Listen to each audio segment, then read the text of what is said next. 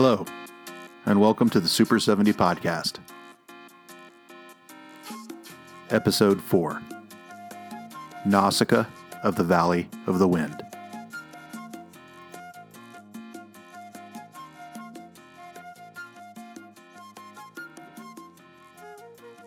Super 70 is a podcast meant to sync to play along with the film we discussed.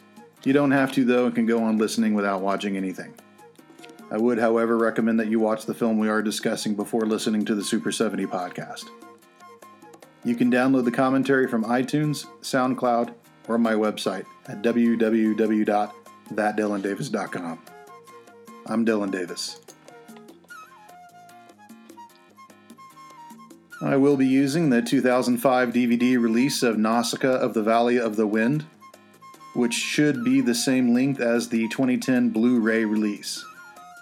It is also available on YouTube and Amazon Prime for a fee. If you press play on either DVD or Blu ray now, and press play on Amazon Prime now, this podcast should sync with the rest of the film.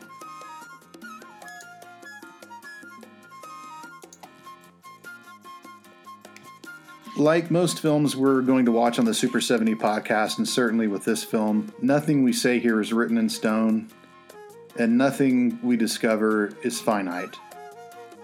Film appreciation is much like the art that we enjoy, it is endless, boundless, and not tied down to any one thing. Volumes have been written about Nausicaa, and we're not going to come close to covering everything in this commentary. I'm going to cover some topics that I find interesting, and I will leave an exhaustive research up to you. There are tons and tons of podcasts on this film, and I have listened to the great majority of them. And unfortunately, most of them should never have been recorded. I hope that I won't repeat that pattern. We enter with Lord Yupa from the Valley of the Wind, discovering yet another village overtaken by the toxic jungle and infected in the air by what the people of this kingdom called miasma.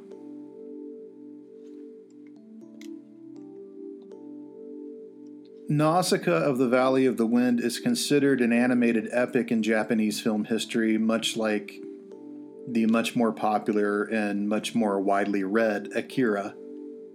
It was written and directed by Hayao Miyazaki. In Japanese, the closest I can pronounce is Kaze no Tane no Nausicaa. I do not know Japanese. I am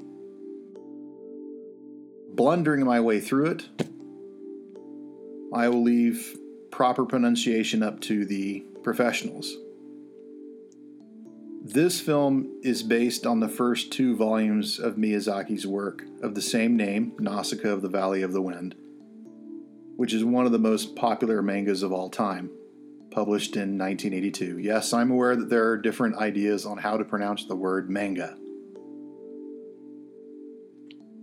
This film was started almost immediately after publishing the second volume in the magazine Animage to the enormous sales of that manga. It opened in 1984 and it featured the original voices of Sumi Shimamoto, Goro Naya, Yori Matsuda, Yoshiko Sakakibara, and Iemasa Kayumi.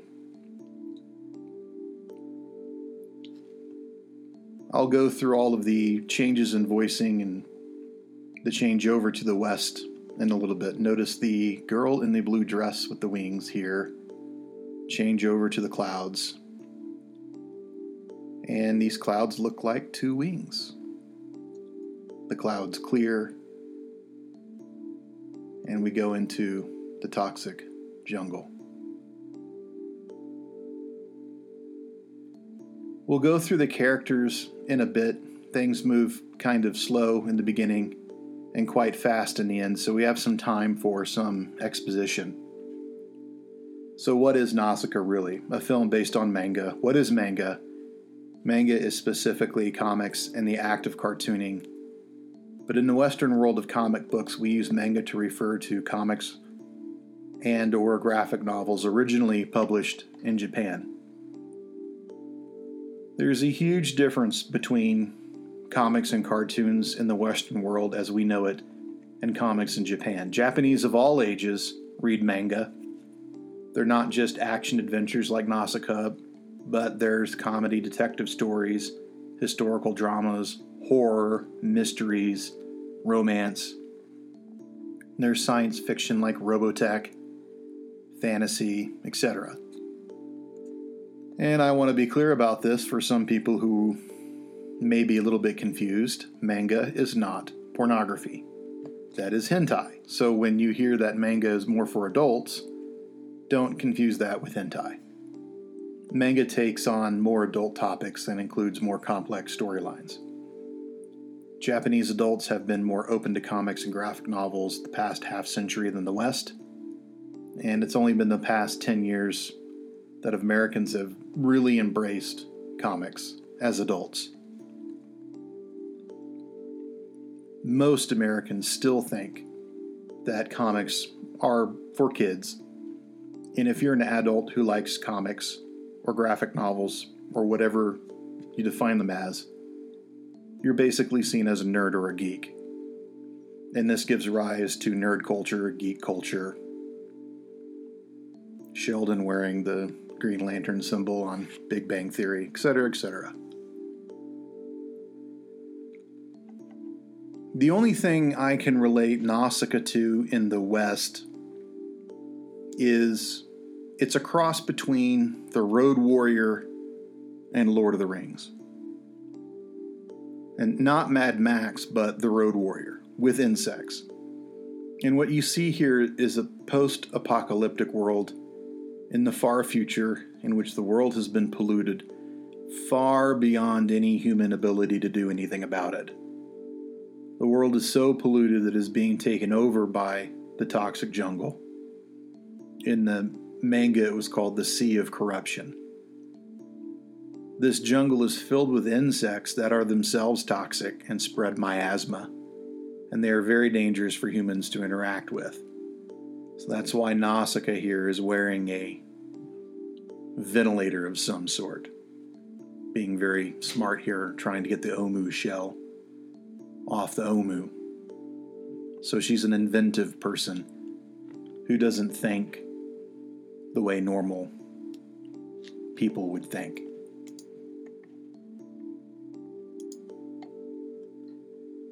Nausicaa is a princess. She is Princess Nausicaa. Her father is King Jil, and he is of the Valley of the Wind. It is called the Valley of the Wind because, you guessed it, the small kingdom is in a valley in which clean air from the sea blows through towards the toxic jungle, and it keeps the valley fresh and free of toxins. Nausicaa and other humans visit the toxic jungle because it has some valuable resources humans find and create other things out of. The shell that she just took away is going to replace a windshield on a gunship.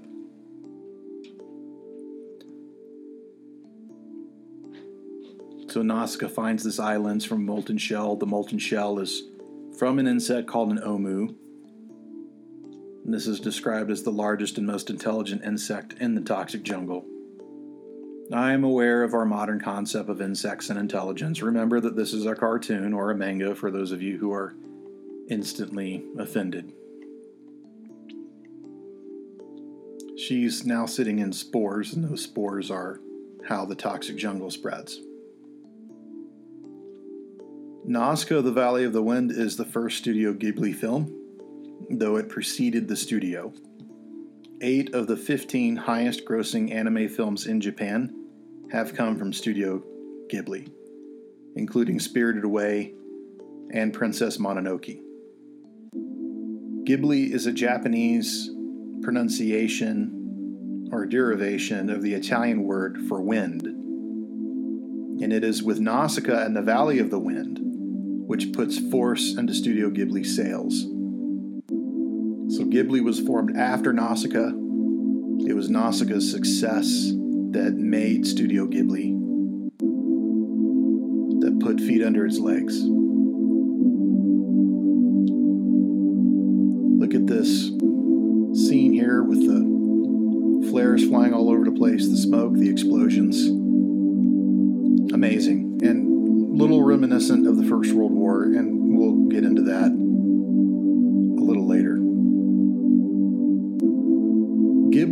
established by Miyazaki, Isao Takahata, and Toshio Suzuki with cash from Nausicaa. We won't go too much into Ghibli since it was established after the fact, but the design team of Takahata and Suzuki is the same as Nausicaa. Nausicaa was printed in serial in a manga magazine I already mentioned called Animage, and you'll see a close relationship between Animage, Miyazaki, and Ghibli. Got enough names in your head yet?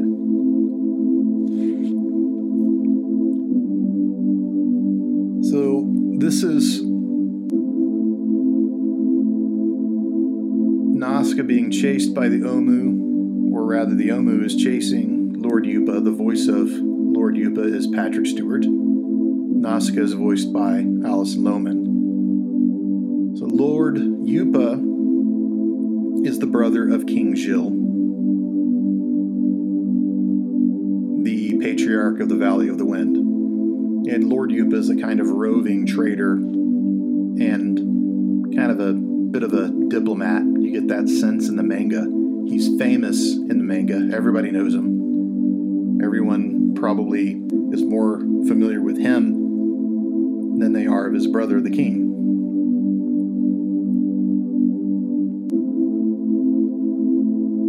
There is tons of aircraft in Nausicaa, such as her jet glider, which is called Mehve, but not a whole lot of landcraft, and you get the sense that not only are the kingdoms of this world very distant, but they're cut off by vast stretches of toxic jungle and wasteland. And going across this wasteland or the toxic jungle in, in mass numbers is not wise and it's very difficult. And so Lord Yupa goes alone.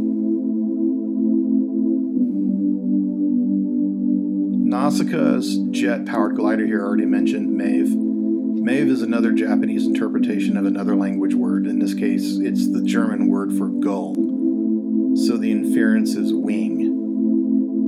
The glider is highly original and it captures the imagination, much like the Millennium Falcon or even the Bluesmobile.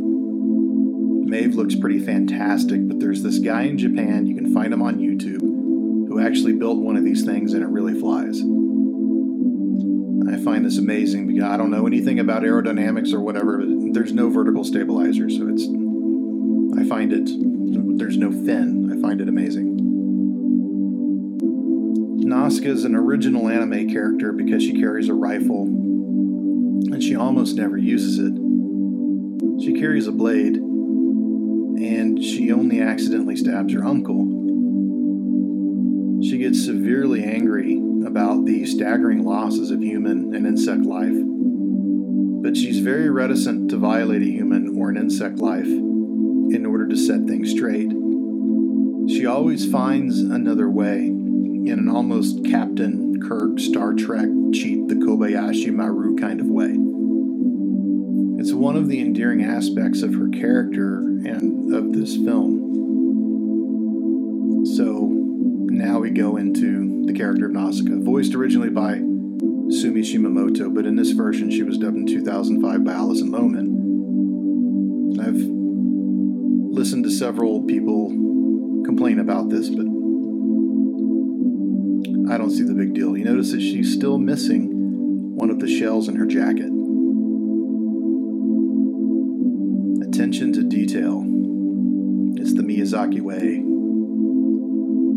You may remember Alison Lohman from Matchstick Men, the Ridley Scott film with Nicolas Cage. So, who is Nausicaa? Historically, Nausicaa was a princess in Homer's Odyssey. Near the end of the Odyssey, the goddess Athena sneaks into King Alkino's palace and tells his daughter, Princess Nausicaa, to go to the beach with her maids to wash their clothes. Odysseus washes up on this very same beach. It's a coincidence. He's just come from a horrible journey. And Nausicaa gives him food and clothing and shelter and nurses him back to health. Then she sends him on to Queen Arete to help him get back home. There's nothing romantic between the two, really, but Odysseus is a bit love struck, and there's a ton of unrequited love. It's it is an undercurrent. It's not overstated. Her parents were afraid that she would fall in love with a foreigner, and so they got him the hell out of there as fast as they could. I guess they could tell that he had it in for her.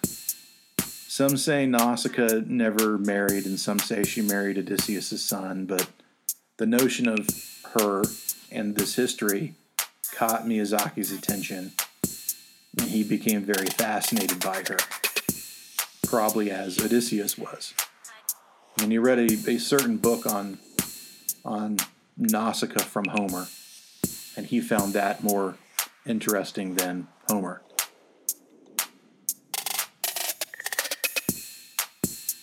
Miyazaki related Nausicaa to the princess who loved insects, which is a Japanese heroine from the tales of times now past, or in Japanese, bear with me, Konjaku Monogatari.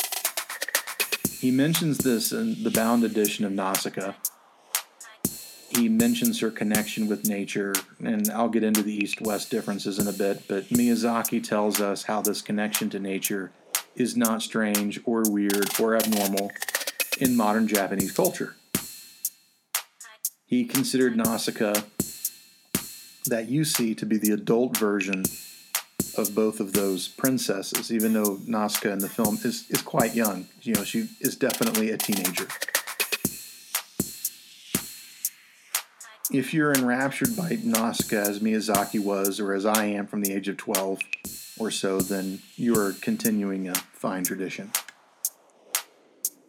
I'm not going to go into a very extended oratory on the differences between Japanese and English and all the problems in translation, but there is a lot missed here here is the Valley of the Wind. And don't get me wrong, in my opinion, this translation in this version is great for the story. I don't speak Japanese. I don't understand Romanji or whatever it is. But compared to the original English overdub in 1985 version, the one that we have now is gold. But there are still some issues. The first issue is one that you really can't get around, and that's just a cause of the language difference. There are several scenes in Nausicaa when she's in the fungus room, for example, when the English is just jammed out. The words are fast and the beats don't match the scene.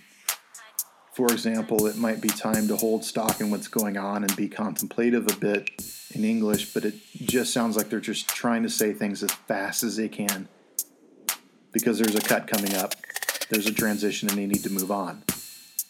That's just how it comes out in English. They're not trying to hurt the movie or rush the scenes. They're just trying to be as close to the Japanese as they can.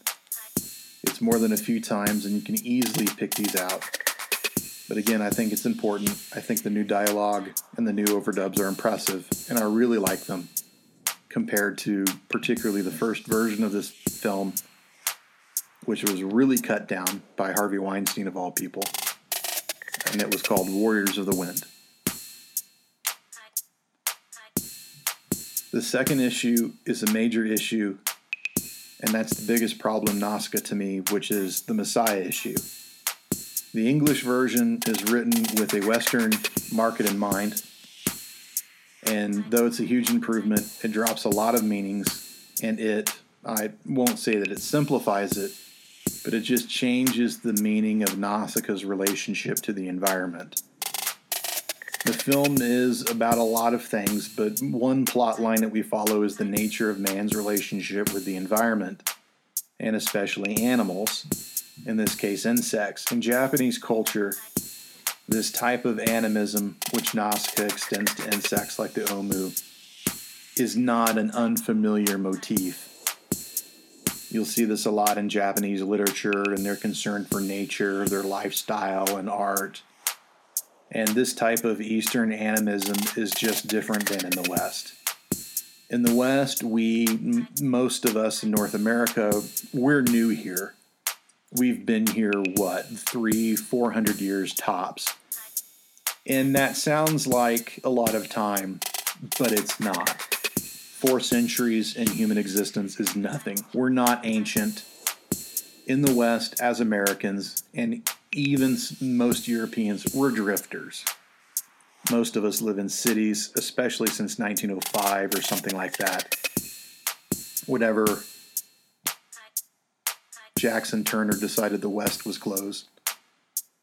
We also come from a Judeo Christian culture, and the Christian part, especially the Christian part, became extremely popular at the end of the ancient world, specifically by destroying these notions of animism and the relation to nature the relation was replaced by a relation to God or through the Son of God, Jesus Christ, not the cosmos, not to nature, not to the earth. That's how Christianity grew at the expense of pagans and at the expense of animism. And this has been a mostly dead phenomena in the West.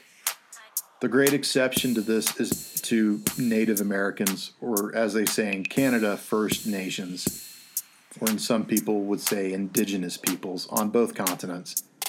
And I'm not informed enough to tell you the difference between that and Japanese animism, or the difference between that and something going on in Australia, for example. I'll only say that massive cultural identification with animism pretty much died in the West with the genocide of the natives.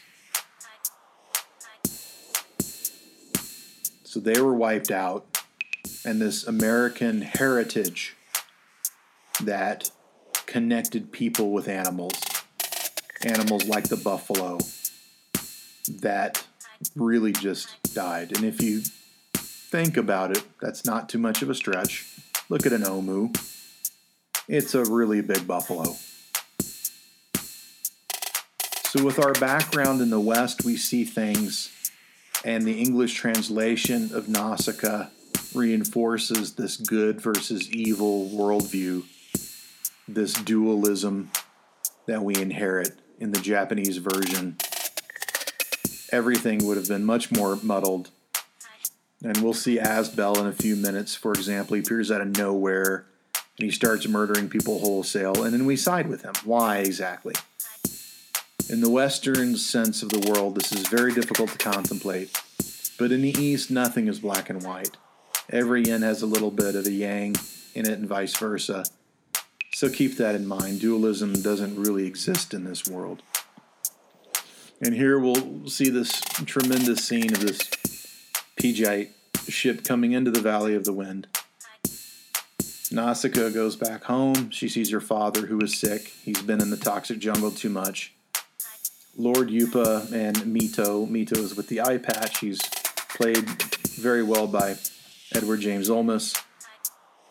They witness this Pejite ship coming in. It's damaged.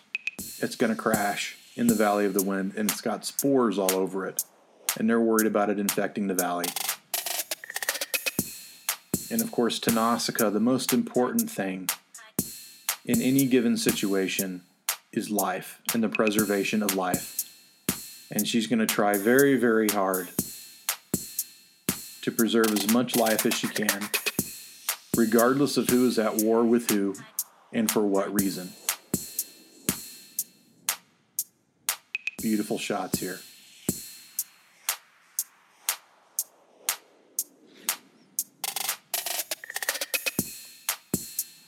And Nausicaa herself has changed very dramatically in the sort of loss of the translation.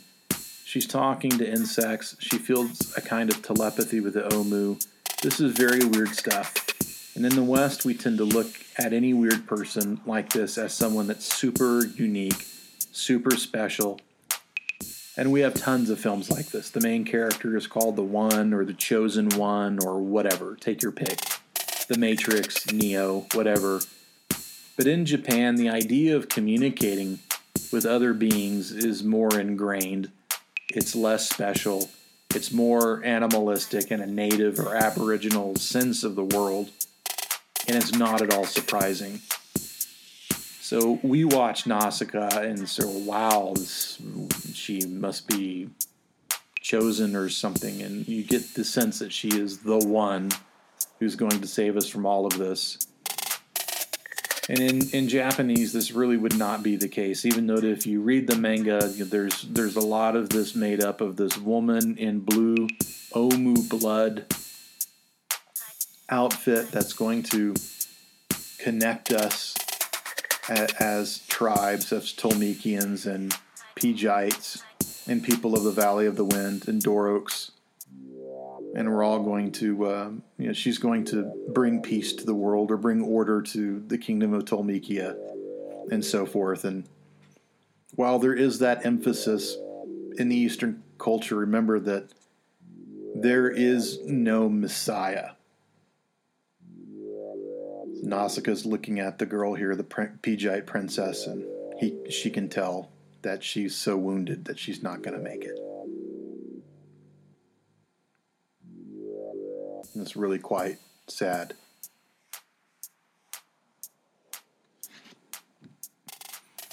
So the Messiah aspect of this translation, I'm sorry I spent so much time on it, but it's really overemphasized.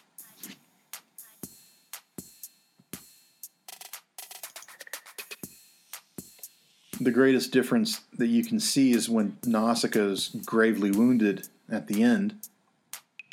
We can see how she might die in an Omu stampede, and the Omu bring her back either from this gravely wounded state or from the dead. And the quick jump in the West is to assume that this is a resurrection.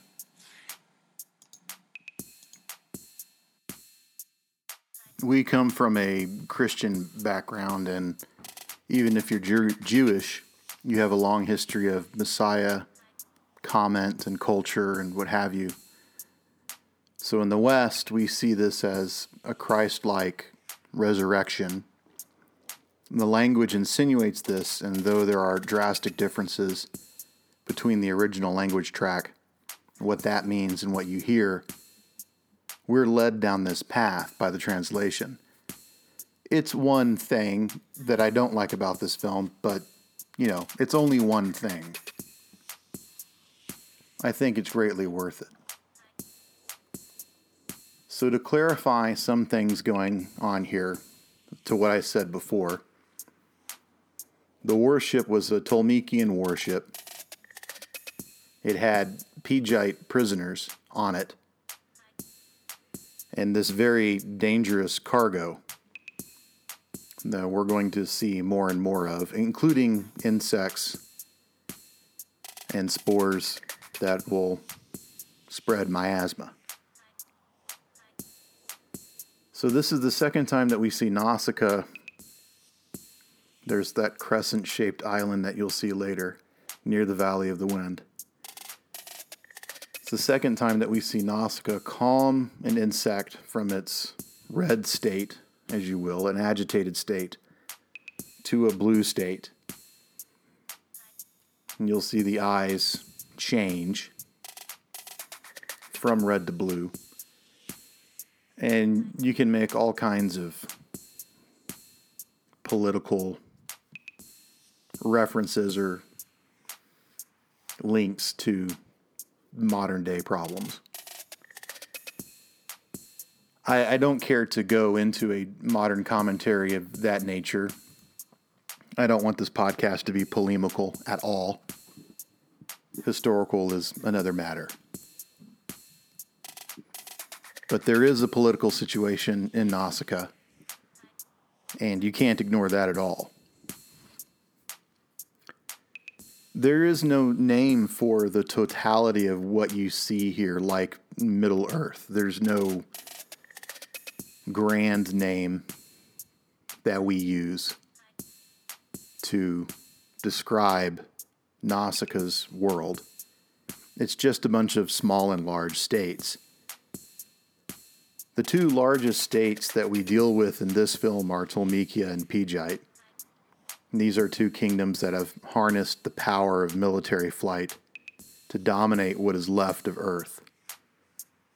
The Valley of the Wind and about half a dozen or so other kingdoms that are caught between Tolmekia and Pejite are collectively called the Periphery because they are small kingdoms that do not have huge fighting forces. The Valley of the Wind, for example, has only one gunship, and Nausicaa is really the only warrior. The kingdoms of the periphery owe allegiance to one or the other of these two powerful kingdoms in order to survive. So, in essence, they're like vassals. The Valley of the Wind is basically a vassal to Tolmekia. Now, in the in the Western sense, this vassalage is permanent and it, it doesn't really shift. But in Japanese history and culture, you'll see that vassalage is much more disassociated. And you don't have these very, very permanent ties that bind. And so this this loose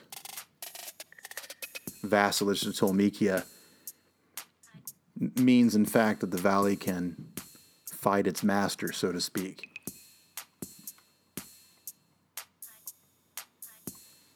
And by the way, I'll, I'll be referring to the manga for the background of the film, but I'm going to stay with the film for most of what we discuss. I am aware, for instance, that the manga calls it Toru Mikia, and there are some plot differences particularly in the first two books, which Nausicaa is based on. Most of these differences we won't go into because it's just not worth it. I'll kind of paraphrase it later. So these are the skeletons and what's left of the god warrior. This is a not an egg, but more like a embryo of the god warrior. And Pejite has been collecting this and other weapons from below the earth in the manga, most of what man has built that is worth anything is still below the earth. And they, they bring it to the surface. So they have this God warrior. And we are meant to believe that the Pejites intended to use this in defense of their kingdom against Tolmekia. And the Tolmekians hijacked the plane. So here comes the Tolmekian warships. And Nausicaa, of course, is going to do everything that she can to save her people. But she's going to cross a line here. And she'll she'll learn to regret it. So the night before the Tolmekian plane crashes in the valley, Nausicaa tries to rescue this captive Pejite princess, and the princess asks her to destroy the cargo before she dies. That's obviously the giant warrior.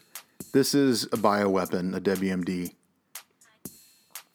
and one of these ended the last World War, which in the manga and in the movie is known as the Seven Days of Fire.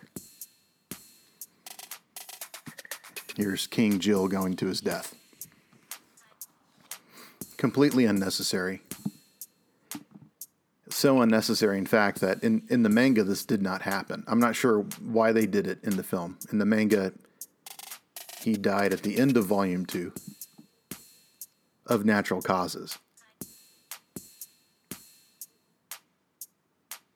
And it, it didn't really convey a succession plan or anything. So, this guy we're introduced to for the first time.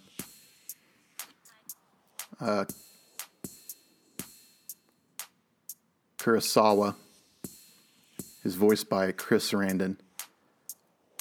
We'll get into him good. There's Nausicaa doing a flip there, very similar to what Lord Yupa does here.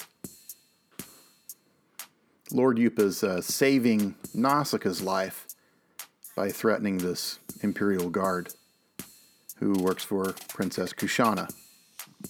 who is voiced by Uma Thurman. Big names in here for uh, a film that was 20 years old, almost 20 years old when they overdubbed it. So the Tolmekians show up to look for the giant warrior, and as they are a military state, they can't do this without invading the Valley of the Wind and murdering their king. If you see the war- warships, if they look at the warships, I see the Tolmekians as kind of like the Germans, particularly in World War One. I. I won't call them fascist. They're more proto-fascist. They're more imperial. Imperial Germany. And this makes sense. Princess Kushana is the daughter of the king of Tolmekia,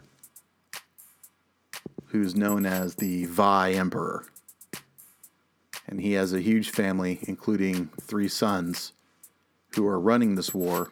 And Kushana has a very small contingent of this army, and she goes around trying to solve problems by doing these special missions. Look at this bloodbath that Nausicaa has created. She killed all of these troops.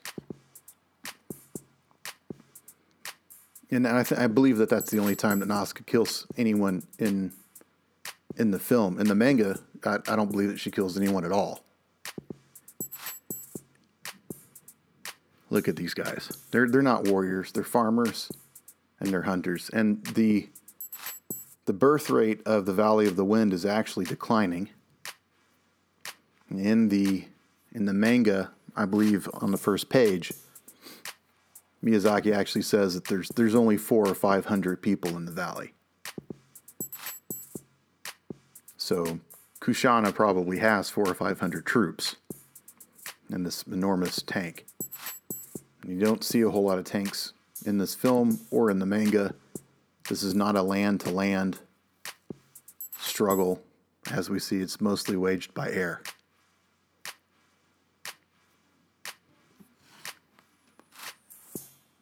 So the Tolmekians, we learn as they're all about murder, etc. The Pejites are only slightly better than the Tolmekians because they're the ones being attacked. And sometimes I see the Pejites as,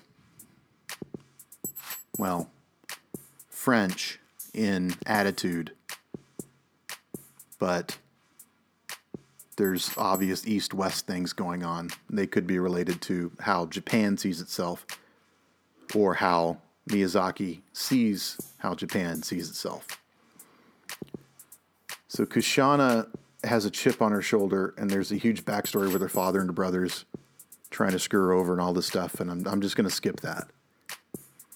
Here, the old woman is basically Yoda talking about the seven days of fire.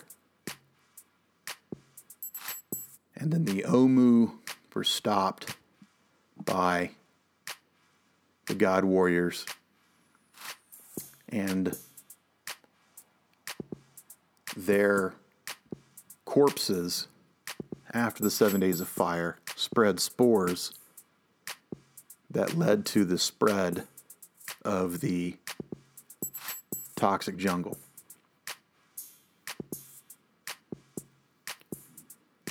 So we are led to believe that Kushana wants the giant warrior to burn the toxic jungle, but I've never believed this. I think she always intended to use it as a military weapon against the Pejites.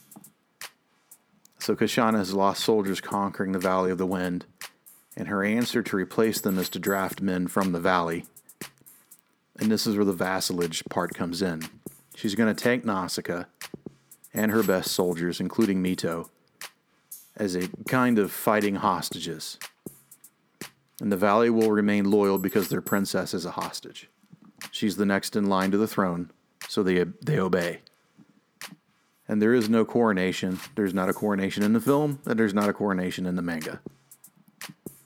So the people truly believe that their independence and their sovereignty is over. And they're not wrong.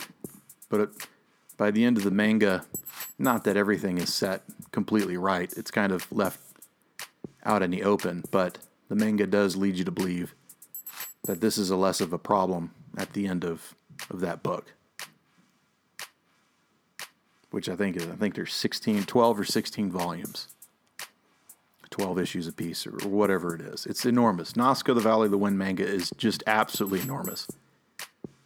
And there's several different copies. So obviously there's the individual issues, which is basically just a reprint of how it was in Animage magazine, and then there's a 12 or like I said, 12 or 16 smaller volumes, of which the movie is made out of volume one and volume two.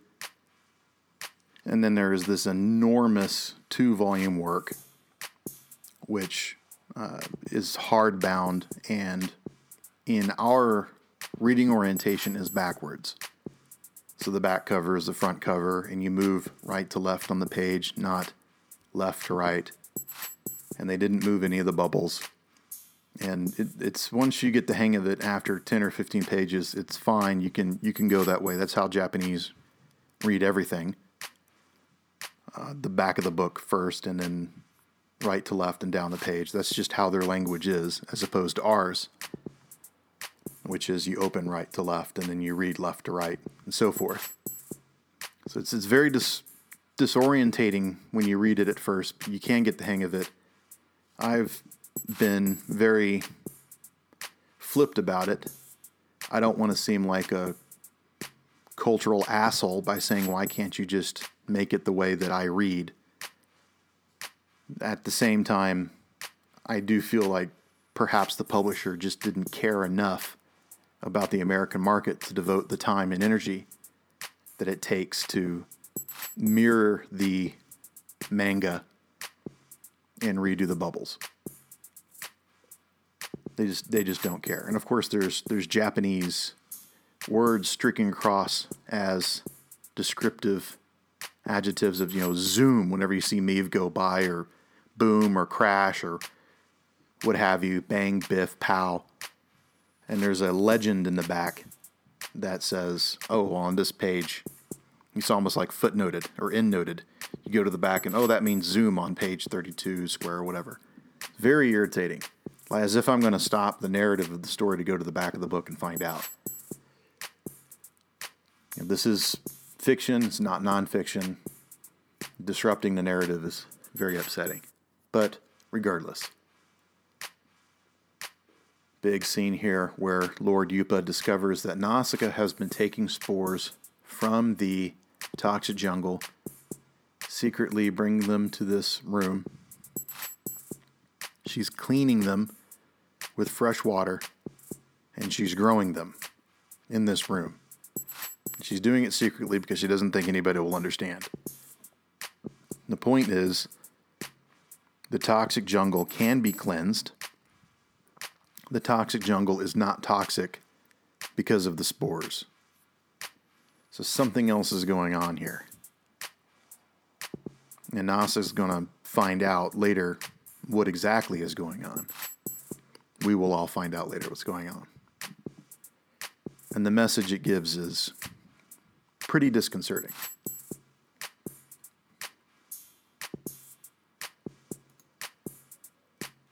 We all try to hold on to many things from our youth. We can call it familiarity, we can call it nostalgia, we can call it whatever. I'm not very nostalgic about Blade Runner or Office Space or Looker. But I am nostalgic about Nausicaa, almost in a Star Wars kind of way, which was the first film that I ever saw in a theater. It was the first anime, Nausicaa, I mean, that I had seen that was not on Saturday morning TV or a Disney film. I never saw a Disney film in theater, not until I was an adult and I took my kids and I never saw a manga in a theater until I was an adult. Or I, I take that, well, I did see Wizards, but that's not technically a, a manga. I did see that on screen. But that's not for kids either. And this was back in the day where Saturday morning you had three channels ABC, CBS, NBC.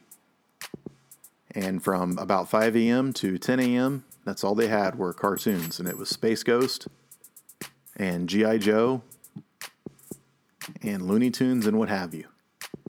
You never saw anything like this. Not even, well, there was Voltron. And later on, I remember Robotech being on at 4 o'clock every afternoon, and that was geared to the kids who were coming home from elementary school. From about 3 to 5, they would run cartoons very shortly. Maybe an hour block of two shows for 30 minutes, and Robotech was one of those. But as far as a feature length anime or manga in the 80s, it just didn't exist. Not until Akira just blew the doors open. And it blew them in reverse. And Akira did for the theater industry in the West what The Watchmen did for literature. If you take a look at, I think, Time Magazine's 100 best novels of all time, there's only one graphic novel on the entire list, and it's The Watchmen by Alan Moore. So, Akira did the same, I think, for, for 10 years or something similar to that. Akira was the highest ranking animes film ever. That was that was in any kind of category of you know best best Japanese film or best manga film or best what have you. It was the only one in any ranking, whether it was one to hundred or one to five hundred or or whatever. Nausicaa wouldn't even rank on that. This was also really the first film that I had seen that had a female protagonist in it. And there's a shortage of films today that have a female lead, but even fewer back then in the 80s. And it seems like even when you do have a female lead, she's just crying all the goddamn time, or she can't do anything without a man, or asking a man's opinion, or a man's permission, or whatever.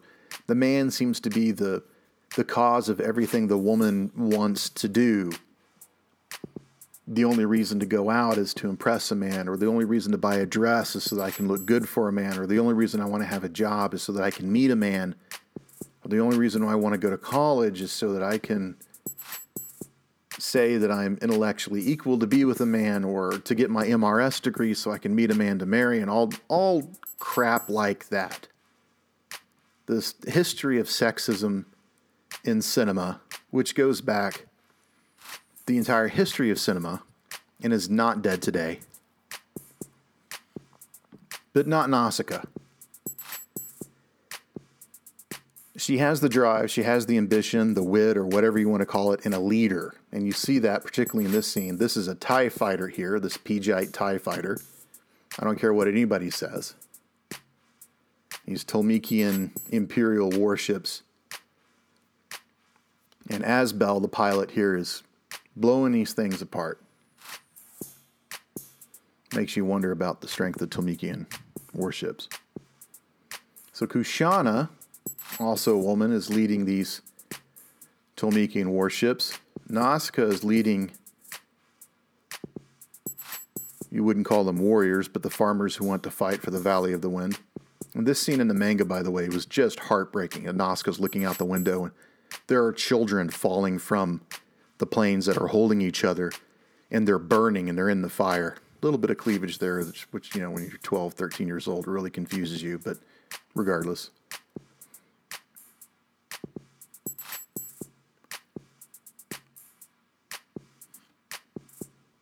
So we point this out, Nausicaa and Kushana, not only because they're women, which is rather sexist we wouldn't bother pointing them out in a man if if this were a, a manga about a man. We would just assume that it's it's part of the character. And Nausicaa for a 12 year old going through puberty, you know, highly attractive.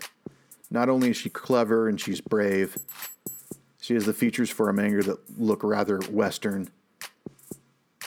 She's very pleasing to the eyes. The Pejites look more Eastern if you look at Asbel, and this is the mixing of the East and West the Toromekians and the Pejites. That's all fine and dandy now, but in the 80s, this was rather forward, even in Japanese society, especially in Japanese society. So here's Nausicaa. She's immediately taking charge. She doesn't care who's in charge, she doesn't care who's leading. She's an active personality. Mito is following her. The Valley of the Wind is following her. And she's going to save the gunship, not because it's a mode of violence, but it's the only thing the Valley of the Wind has to protect itself and that it can use to save other people. And here, despite the fact that Kushana is responsible for the murder of her father, Nausicaa respects life above all else, and she saves Kushana's life. Look at that shot right there, right out of a World War II film, 30 Seconds Over Tokyo or what have you. Those huge airships look like that giant one that the Nazis built, or I should say the Luftwaffe rather. Enormous, I would think it was the largest cargo plane ever created. And the Luftwaffe used it to run supplies from Italy to North Africa, which was actually a very short trip. However, the British had Malta and were just shooting these things out of the air. The gunship, like a lot of things in the film, looks exactly like the one in the manga. Just like the Mehve, the glider. And that's a carryover from having Miyazaki and as the author of the manga and the director of the film. The similarities are right on. They're dead on. He kept the vision throughout the entire thing. He kept the vision. And it's all very, very enormously impressive.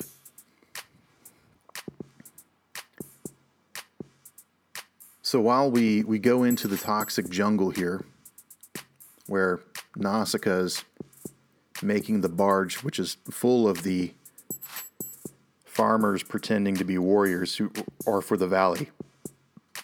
She's going to put her life at risk here because she wants them to do exactly what she says.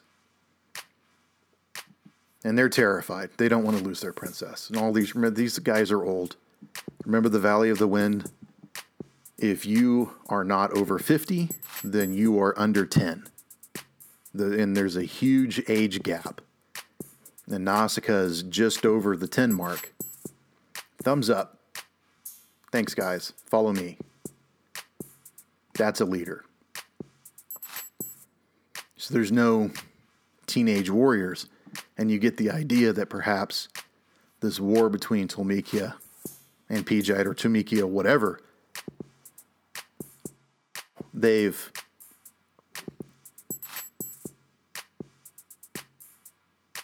they've taken all these young men away. And it's really quite sad. So these insects are, of course, looking for them. And we'll discover a little bit more about the toxic jungle in a second. So, going on to a strange reality that we've touched on so far, Nausicaa is, is, named after a Greek princess. The names that we encounter are Italian and German. We see a lot of things in Nausicaa that look Western. And we can be a bit surprised because this is an Eastern film. But we should remember that Japanese society today is not nearly as closed off as American society past or present. We're narcissists and celebrity sycophants. All we care about is what celebrity can I see sucking the dick of what other celebrity on my iPhone as often as possible. That's all we care about.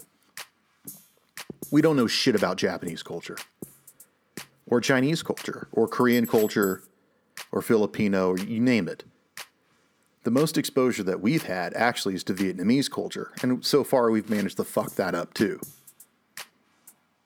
One of the best selling books of all time in all history is The Dream of the Red Mansions. And no one has ever heard of it in the West because they live in a very myopic world. But not Japan and not China. They're increasingly becoming educated on Western history and Western culture. And in the case of China, they've had a couple of centuries of saturation to this, and there's only been a backlash to that, say, the past 30, 40 years.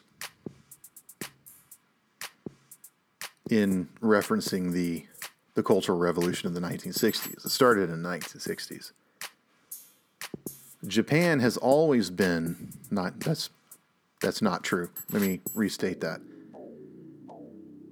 Since an American gunship sailed into Tokyo Harbor and forced Japan open, and the Japanese decided they were either going to look forward or fall like China, they have been a very open, very sensitive society to what is happening in the West.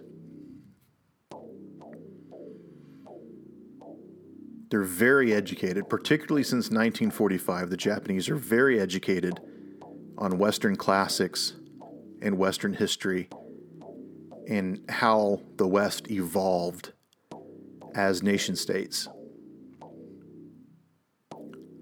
So, Nausicaa is an Eastern product, but it's very much the marrying of our two hemispheres. And that's one of its charms.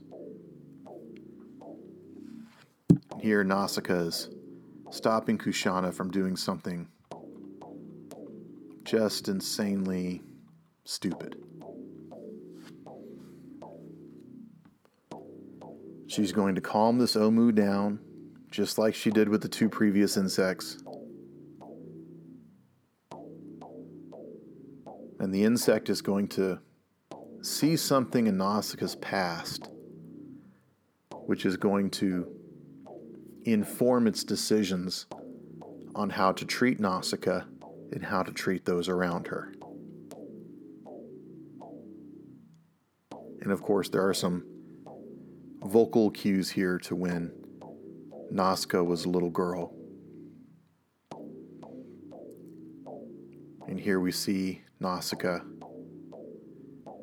stripped of her blue, but surrounded by a field of wheat what is wheat? Wheat is the only thing that matters in life in a world without technology. Food. Even in a world with technology, food is really the only important thing. Food and water. It's the only really important thing.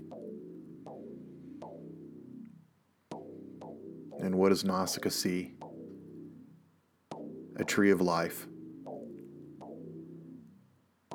But there are no trees anymore. They're not they're falling and the tree is replaced by the ohmu. The ohmu is bigger than a tree.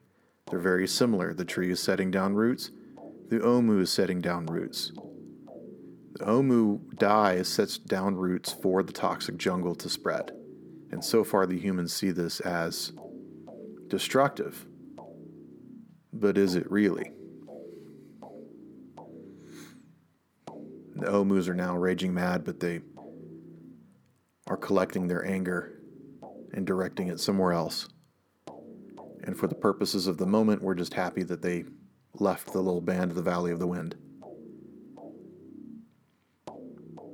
We're not really mattering at the moment of where they're going, but Nausicaa does. She wants to find out. She's going to get Mehve and get out of there.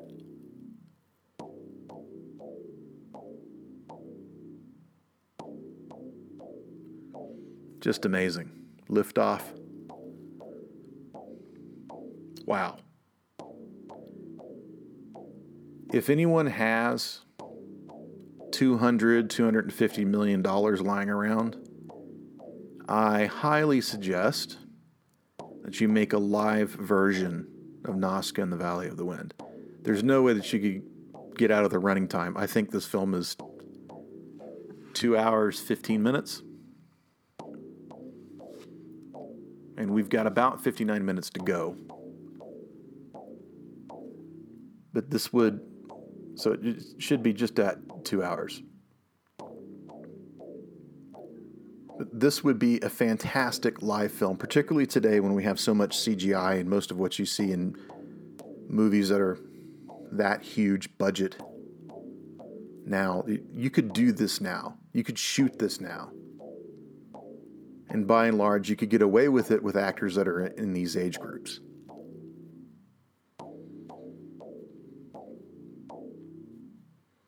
Asbel is voiced by Shia LaBeouf.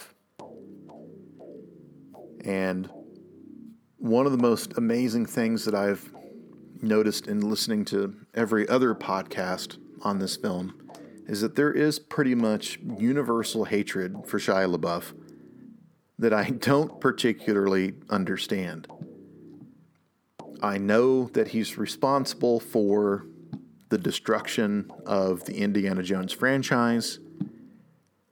I get that he's dumbed up the action genre with these very horrible Transformer films. And I know that when someone who's as talented as he is finds himself within a very short period of time in his teens and early 20s with six or seven zeros in his bank account, uh, that can go to your head pretty quick. 90 next to nothing. 18 months, you're nobody, and now you're king of the world. You start doing things that the rest of the world who works for minimum wage doesn't understand. So that's the gulf that we live in now. I love celebrities. I hate celebrities. I want to see celebrities nude. I don't understand how celebrities react. Why do they rent a museum and sit in it all day with a bag over their head and cry? Do weird stuff like that. And I understand that him in his off screen persona or whatever he wants to call it with other people like him, they get wrapped up, they get into a bubble, they get wrapped up in their own self importance, they get narcissistic, they get surrounded by sycophants. They they wind up in these situations where they're not very relatable to people who are working for way less than they are. I get it. However, I, I fail to see how this has any relationship to his performance. As an actor, he does bad performances, he does good performances. You can say anything you want about the Indiana Jones films. If you don't like his performance, fine. I don't see how that informs our opinion on this performance in this film. Going back to the Fields of Gold now, Nausicaa is a little girl. What is she doing? What does she see? She's picking flowers. The flowers fall away. It's her father, King Jihl, on the horse. Come here, Nausicaa. She's worried. She's small. She doesn't understand what's going on. Her father's sword takes up the majority of her view. Where are they going? They're going off to a war that they don't want to fight for reasons that ultimately don't matter to gain an, a level of destruction that will have no bearing on what happens. She has something, a plaything. What is it? A baby Ohmu. They want it. She wants to protect it. And this is what the Ohmu sees every time they touch Nausicaa, when they connect with her, they get this instinct that she's not interested in continuing this war of destruction against insects, against the toxic jungle. She wants to find a peaceful solution. And ultimately, that's what this film is about, and that's what the manga is about finding a peaceful solution. How do you do this when, in this world, your enemy is nature? this is man versus nature, or really in this case, it's woman versus nature. Or is it? That might be false. It's man versus nature. She's the woman who connects with nature and knows that nature is not the enemy. She's taken the spores, she's cleaned them. They are not spreading toxins what's clean. She's in this chamber with Asbel. And what do they discover? They discover that the toxic jungle consumes the pollution of the world. That's why it's toxic. They take that toxicity in, they petrify it, and they clean it. So, as the toxic jungle moves across the face of the earth, it cleans the pollution and unbelievable destruction that man has caused. So, the toxic jungle is not the enemy. The toxic jungle is only nature trying to correct itself. It's only doing what it's supposed to do heal. It's regenerating the earth.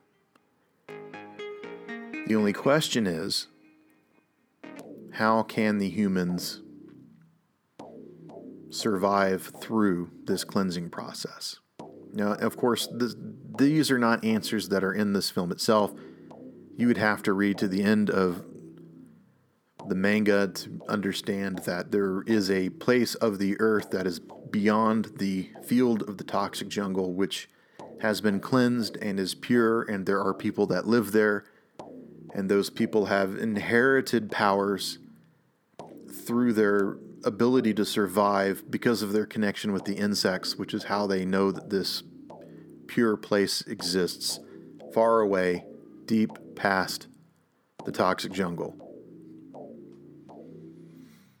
And Nausicaa finds this place in the manga, and she's amazed by it, and she's very heartened by it. She finds out finally what the toxic jungle is doing in cleansing the earth, and it's creating a livable world behind. But she doesn't want to tell anybody. She doesn't want to spread this news to anybody. Doesn't want anybody to know because she doesn't want anybody to find it the Tolmekians find it, or the Pejites find it, or God forbid the Dorics find it, which is the third party that comes into play the last six or seven books of the manga. The Dorics find it, you know, the game is up. So that's skipped in this film. We only have two hours. We're going to spend it wisely. We're going to center on what is the earth doing? It's cleansing itself using the toxic jungle. And what can Nausicaa do? Convince everyone that killing each other over what little land is left is not the answer. The answer is to understand what nature is doing and create ways to survive the cleansing process. And there are some people that are going to be very open to this. Asbel, Mito, and at the very end of the manga, even Princess Kushana. And there are going to be a lot of people who are not going to be into this. And they are going to be the warrior elite of the Tolmekians, the Pejites, and pretty much all of the Dorics, who are going to be this, these religious fanatics. Luckily, we've got enough going on. You're not going to see any dorks in this film. So, there we go. So, Nausicaa reaches a state of calm, a state of ease, a state of grace in this very pure area below the toxic jungle. And they learn that they're not going to die, that they don't have to die,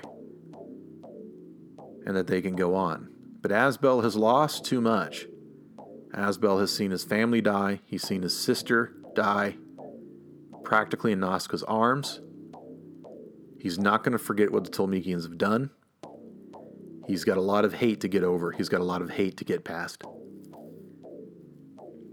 And Nausicaa is going to try to bring him around. And eventually he does come around after the fourth or fifth book. Luckily, they do this practically by the end of this movie. But in the manga, it's not that easy.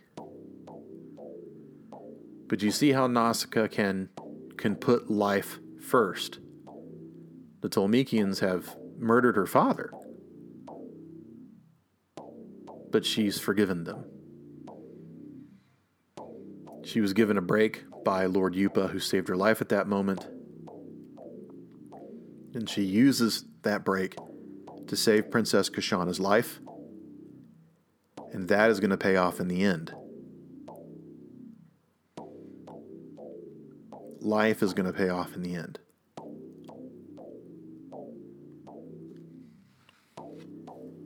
One of my most favorite memes that I've ever seen, and when I was a history teacher a million years ago in a land far, far away, I had this meme on my wall, and sometimes I regret it, and sometimes I don't. It was this this guy dressed up in this plastic suit, this Japanese guy, and it must have been like a Japanese television show, like a live television show that they do on the street. And he's shaking hands with this. It looks like a, a giant Furby, this enormous stuffy. There's somebody inside it. He's shaking hands with it, and they're looking into the camera, and they're giving a thumbs up and everything. And and the stuffy's pink, and the guy's wearing some sort of glitterati spacesuit, looks like a cosmonaut, and there's weird people in the background. And at the bottom of the meme, it said, Japan, maker of weird shit since 1945. And we used to look at that and laugh, and we can say a lot of things. We can comment on a lot of things about what does the year 1945 mean? I mean, to the Japanese, it's almost the complete submission of their political and cultural will to a racist majority of foreign conquerors. And people might argue and say, you know, it's the total submission. I disagree. They kept their emperor. Their greatest cultural institution, their greatest political institution, was preserved. But it is quite a thing to be defeated, particularly in war.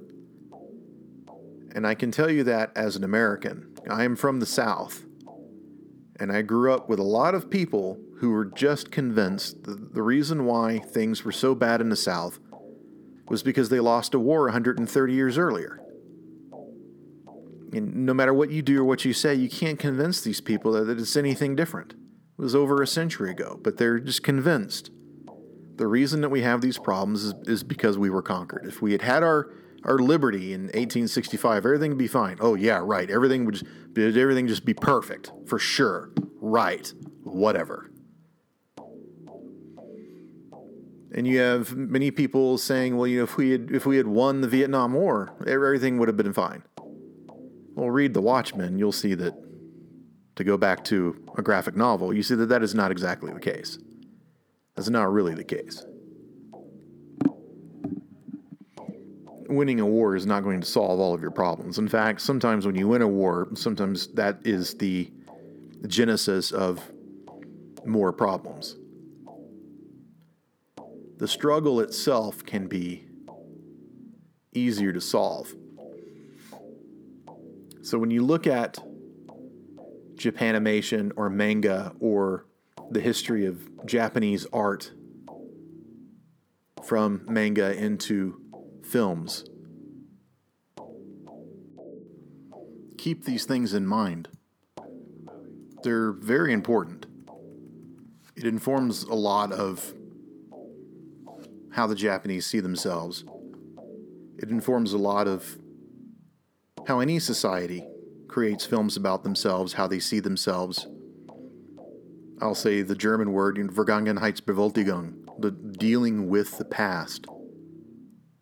And Nausicaa is a form, and Akira is a form. Princess Mononoke is a form of dealing with the Japanese past,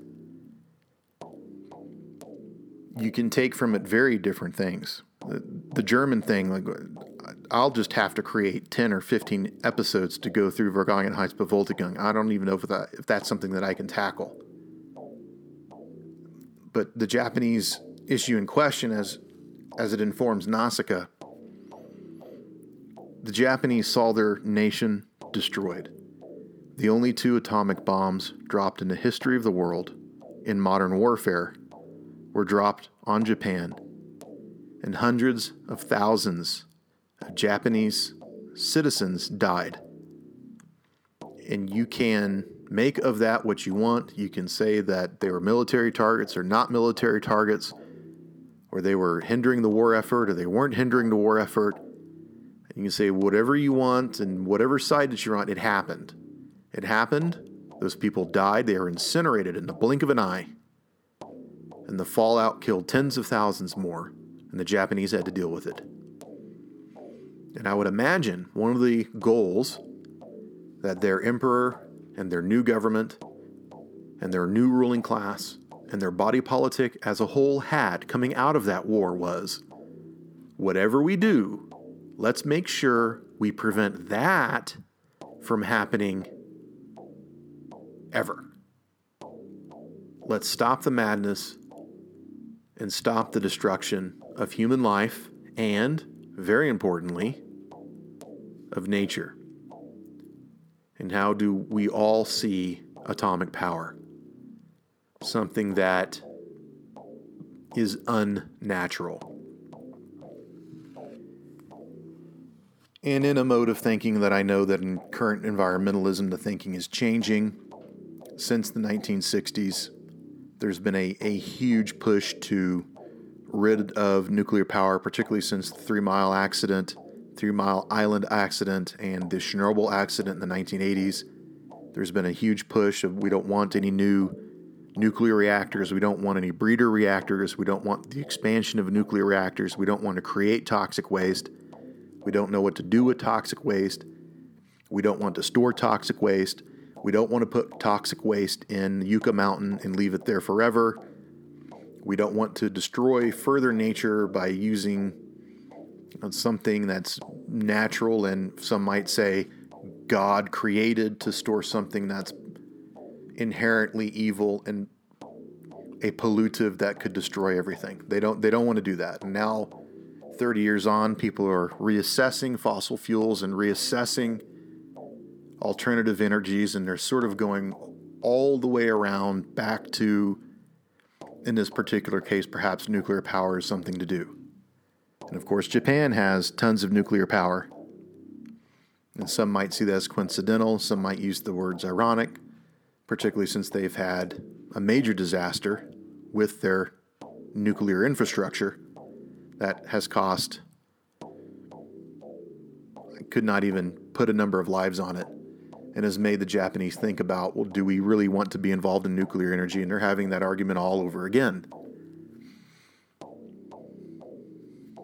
So, how do the Japanese feel about nature, feel about the cosmos? With a background in Shintoism, with a background in, in Buddhism, as Nausicaa flies into an army of dead insects that are trying to cleanse the earth. How does that inform Japanese feelings on this? What is Miyazaki's point? There is an ecological argument to Nausicaa, an ecological bent. There's an environmental message in Nausicaa. You don't know where it's going to go. You don't know how it's going to affect the natural state of the earth. Robert Oppenheimer, I believe, was asked in 1960 what he thought of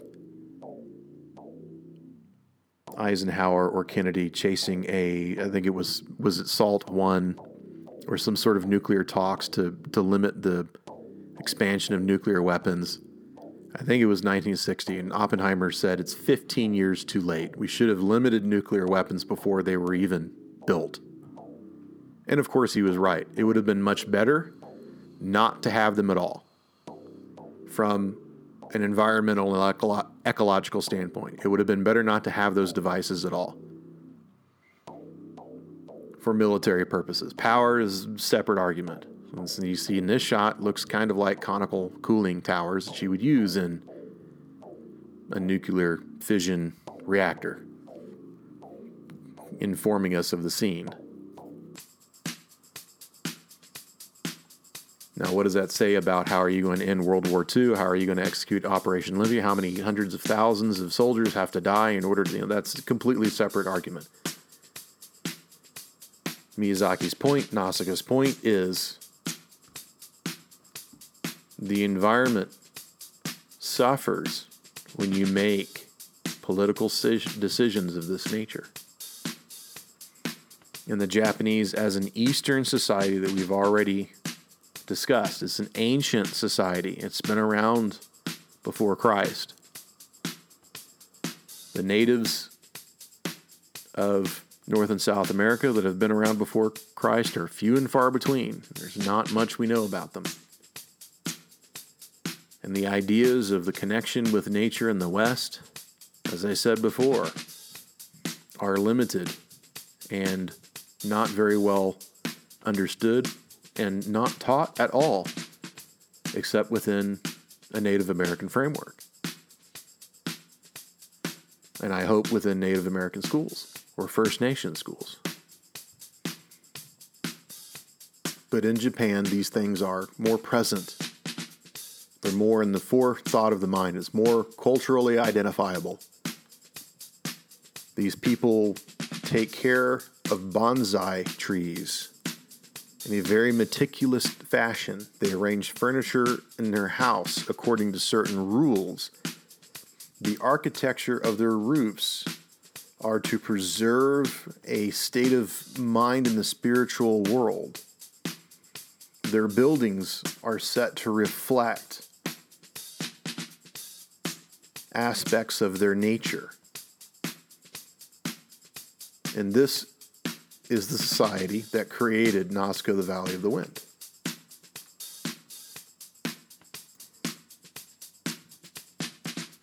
And to keep this Eastern attitude, you'll see here that this Pejite commander of this ship, he's got a red dot on his forehead, the spiritual eye in Hindu society.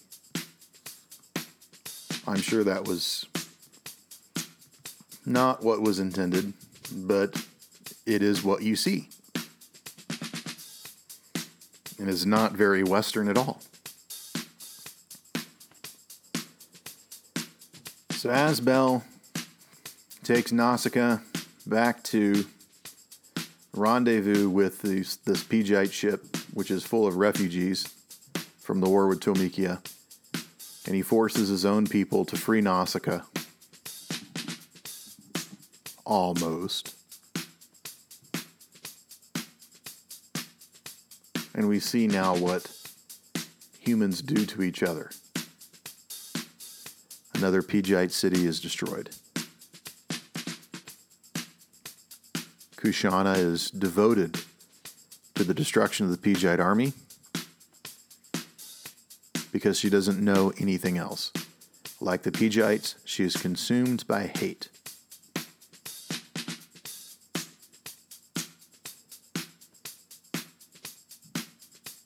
Here we see the Valley of the Wind is going to be fighting back. They're upset about what's going on with Nausicaa. They want to take back the valley, take back the castle. They want their princess back. And Kurata was having a rather difficult time keeping everything in hand. The Kurotowa is a very funny character, and he's in this film, he provides a lot of comic relief, and you got to have comic relief somewhere. Tito and a few other people that give comic relief, but Kurotowa does it best. Susan, Susan Sarandon, sorry, he was married to Susan Sarandon. Chris Sarandon, who voices Kurotowa, does an absolutely brilliant job.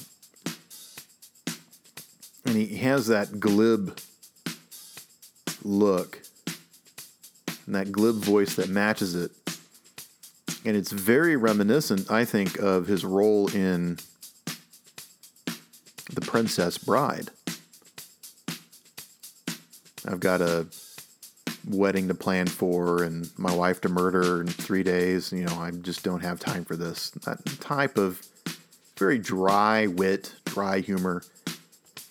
And it is really in his face here. And Kushana comes back and he just can't believe it.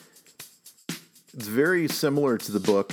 I, I will say that he is an opportunist. He's not a believer like Kushana is. Believer. Kushana is a believer. Kurotowa is an opportunist. So Kurotowa will blow whichever ways the wind blows. And he's one of the last people in the manga to actually turn around to Nausicaa's point of view. And the only reason why it happens is because he's wounded at a certain point, almost near death. And Kushana saves his life, and then he has to witness these acts that Nausicaa performs with the Pejites. Look at this shot. That's right out of newsreels from the Second World War. And these bombers, these bombers at the Tolmekians have with the, the undercarriage, it looks like a Heinkel 111.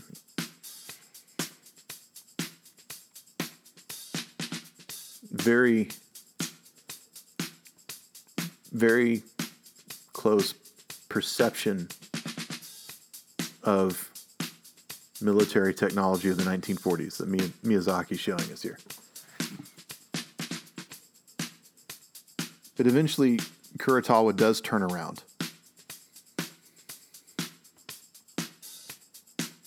And the most cynical man, the most jaded man, the ones who don't believe, the opportunists, they're going to have to believe in Nausicaa if the world is going to be saved. And those are typically the ones who are Machiavellian, the ones that are in power, like Kurotowa, like Kushana, like the Doric Emperor, like the Vai Emperor, and Kushana's brothers.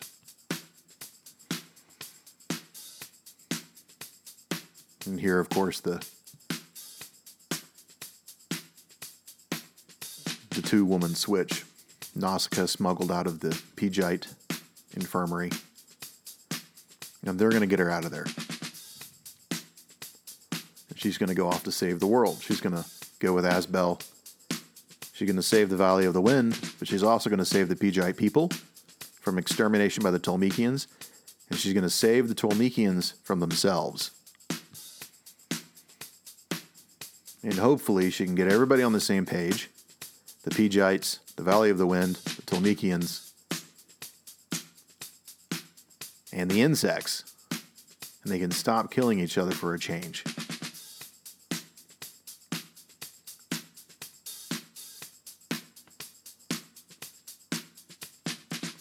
Amazing here with these clouds and these warships fighting each other. And unbelievable. Unbelievable. The amount of art on the film, the frame by frame coloring of the cells and the action of the cells. I understand that Miyazaki had a hand in that. He not only directed that and coordinated that, he he drew some of these things himself. He colored a lot of these things himself. One of the most amazing things about Nausicaa in a technical standpoint is you don't see a lot of repeats. And what I mean by repeats is there's a word for it. And someone more educated in cartoons and particularly television cartoons, they can describe it more aptly. I'm sure that there's a word or a process for it, but it's these things like you see Shaggy and Scooby running down the hall, and the hall and Shaggy and Scooby running their leg. It's the same 12 frames every time. It's just a repeat, repeat, repeat. Okay, I understand that they're running, and then nothing in the background changes and Shaggy and Scooby's legs don't change. There's not a whole lot of that in Nausicaa. Like even if you see her hair in the wind, or if you see everybody fighting with their guns going off and they're rushing with their knives, there's not a whole lot of repeats here. You that way, you that way. Stormtroopers, obviously, they're stormtroopers. There's a lot of Star Wars in this film.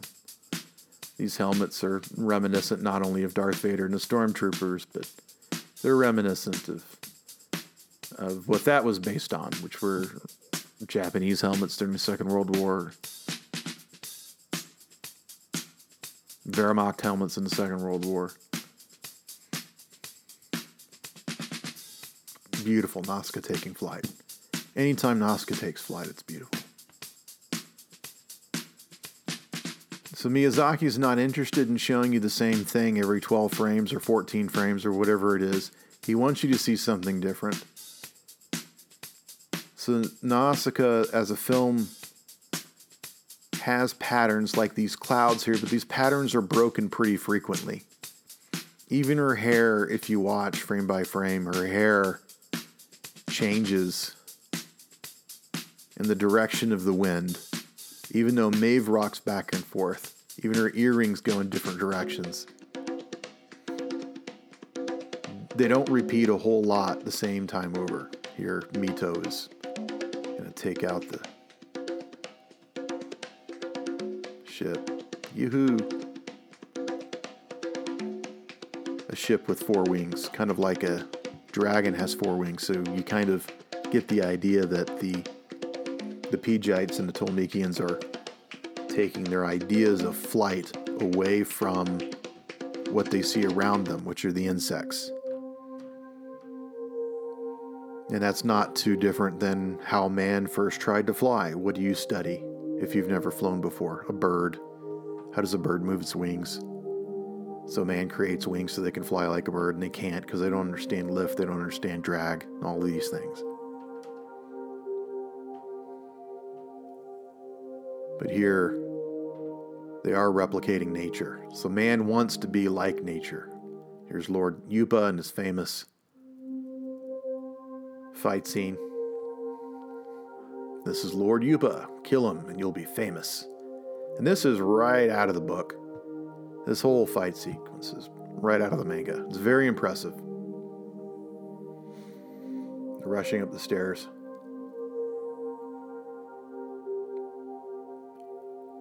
I've always thought that it's it's always been very interesting how the Japanese warriors actually in effect they carry two blades. One is going to be a samurai sword, of course, and the other is going to be the shorter one, which I think is called a katana.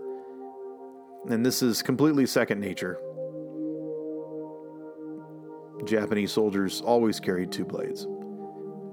In the West, we always think of knights in the Middle Ages. The closest thing that we can relate to the samurai warrior is a knight of the Middle Age or the medieval era and they only carry one big heavy sword and they've got so much armor on them they can't summon the strength to swing it anyway.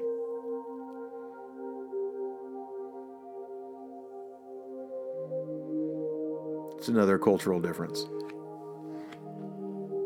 Kushana's golden headpiece here, also out of the manga, is not really a Japanese thing. It's not re- even a Western thing that looks very similar to a lot of things that I've seen in the Persian world before the 500s AD, and particularly ancient Persia. And I mean Hellenistic Persia. That that far back.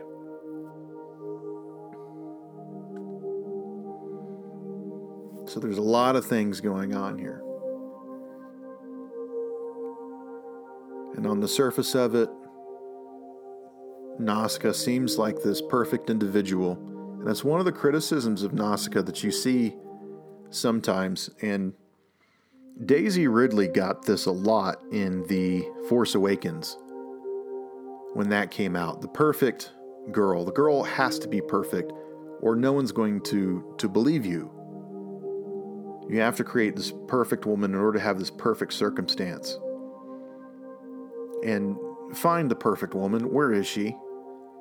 And a lot of people say that this is a boring character because the character has no flaws or what a what an insult to women that they can't have a character that's two-dimensional or three-dimensional And some people say that Princess Kushana is more two dimensional than Nausicaa.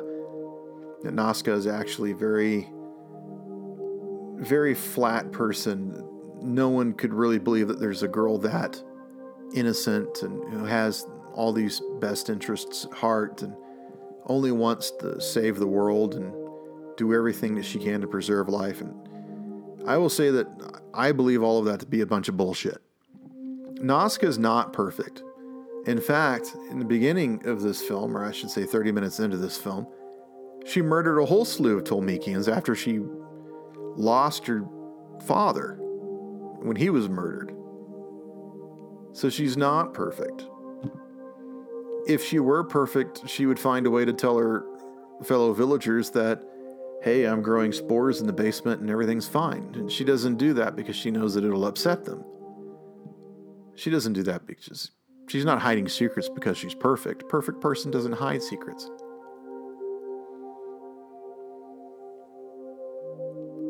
So I don't think that she's perfect. Now, whether or not Rey in The Force Awakens is perfect or not, that uh, it's completely separate situation. So these submarines, it looks like these marooned submarines, are from the war that are referred to as the Seven Days of Fire, and they're all hiding in them because they're fearing this Tolmekian invasion or what's going to be a stampede of Ohmu. And Nausicaa's taken it to the limit. One more time. And even Tito, Tito is bearing down there much like her, and you see a lot of Tito's personality is wrapped up in Nausicaa, this fox squirrel. And then breaking through the clouds, what do they see? An ocean of really pissed off Ohmu. What are they going to do? This is a bad, bad, bad situation. This is the equivalent of a nuclear fallout.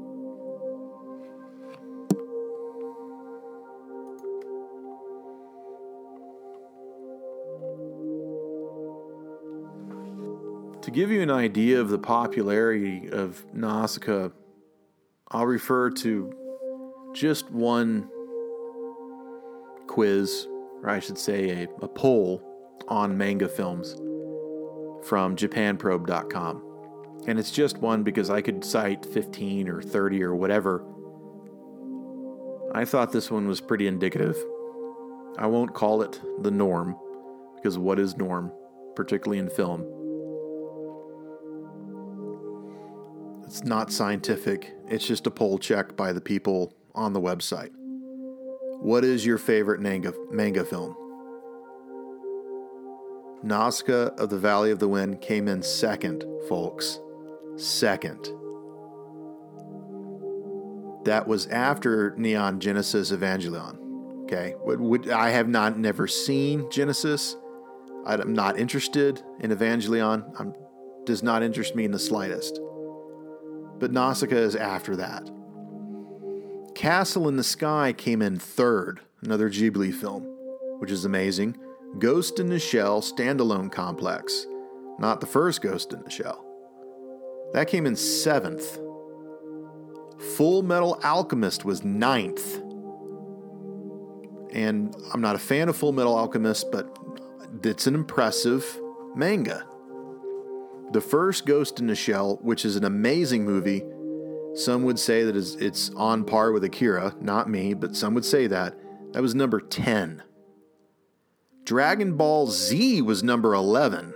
Princess Mononoke number 12. Another very impressive Ghibli film. Akira, the huge bucket moneymaker that everyone knows that if you don't read or watch manga, whatever, is number 13.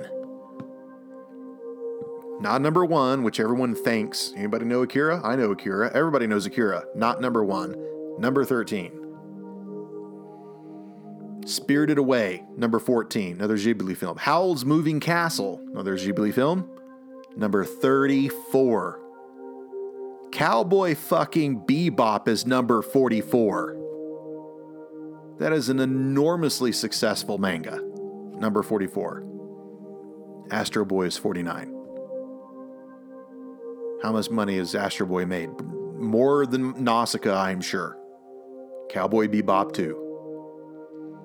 And just as I took a poll, there are four enormous comic book shops near where I live. And when I finally broke down after 20 years of saying, you know, I am going to buy the manga for Nausicaa, the Valley of the Wind, and I'm going to read it all. I didn't know how big it was. I went to all four of them. Only three of those comic book shops had Nausicaa, the Valley Wind. Only two of them had the bound hardcover, of which I bought one from one of those stores.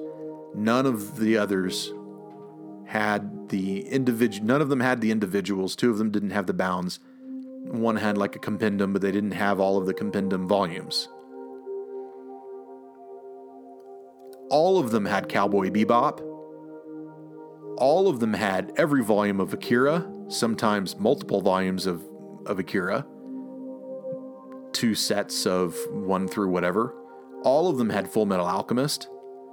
All of them had Neon Genesis Evangelion.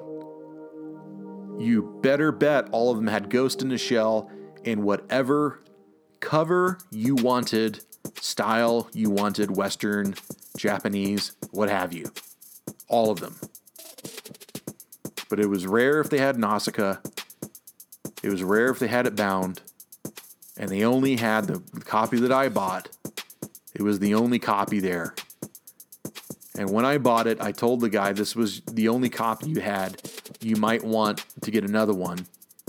And the guy said, Nausicaa? Um, no, I'm not going to replace it. It's just, it's just not worth it. If somebody wants it, they can order it. And yet, in Japanese society, Nausicaa is second. It's huge.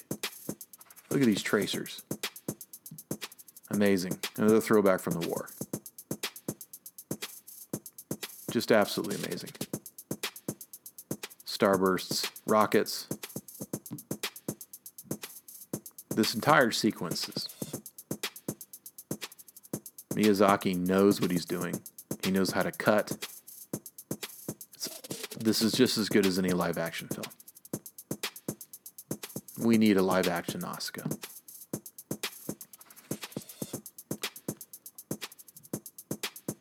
So these these Pejites have stolen a baby Ohmu.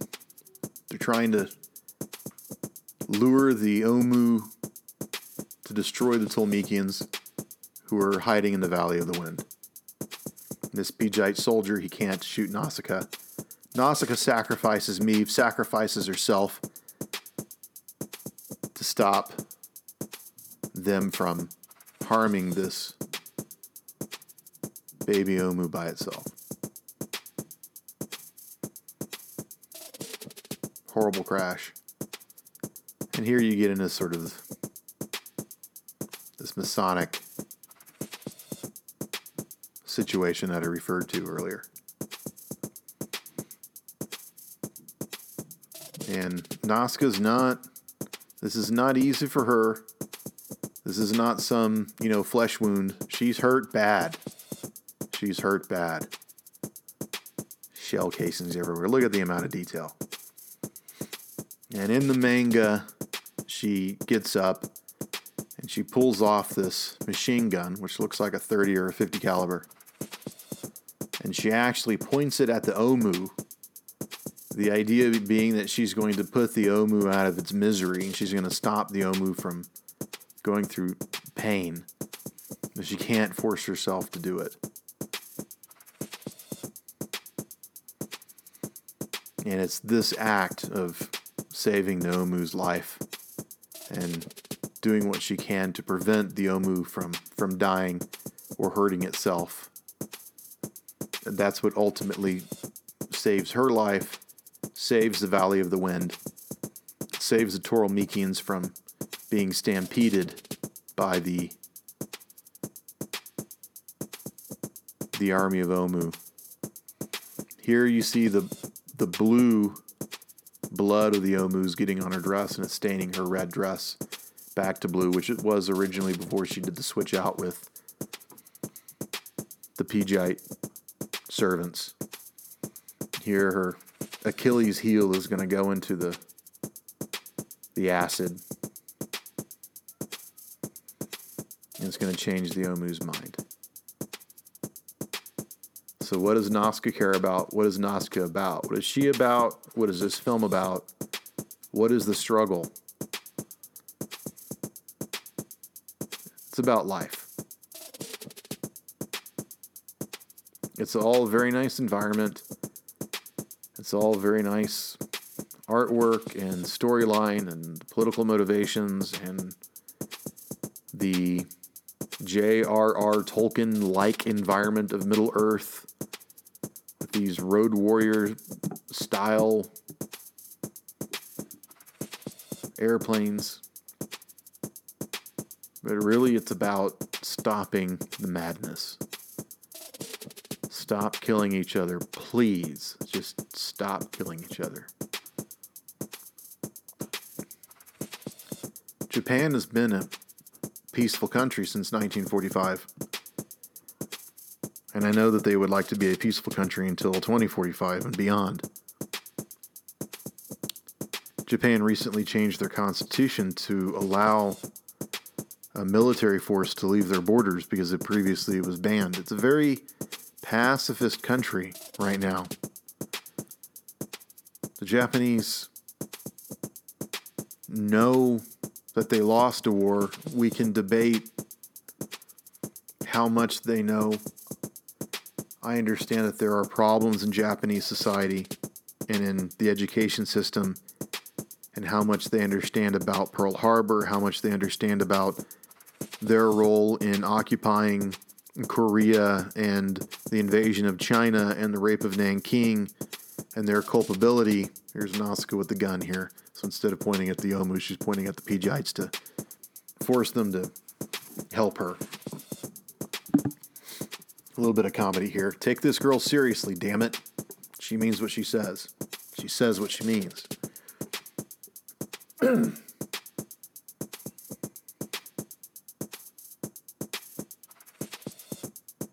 but having said that about the Japanese ideas of history they have every intention of being a peaceful country. And luckily, they've got the biggest guy on the block looking after them. I mean, Japan is an ally of the United States. The United States is not going to let anybody touch Japan or do anything with Japan, mess with Japan. That's just how it is. Japan is a very, I won't use the word progressive country, but if you go to Japan, it looks more like Hong Kong, it looks more like London, it looks more modern than other parts of the East, which look more like a third world country. And I won't name those countries for fear of being interpreted as classist or racist or modernist or progressivist or whatever label someone might say. Japanese dig pacifism, they dig environmentalism. And this God warrior is going to try to destroy the Ohmu army on behalf of the Tolmekians. But luckily, that's not going to pan out well.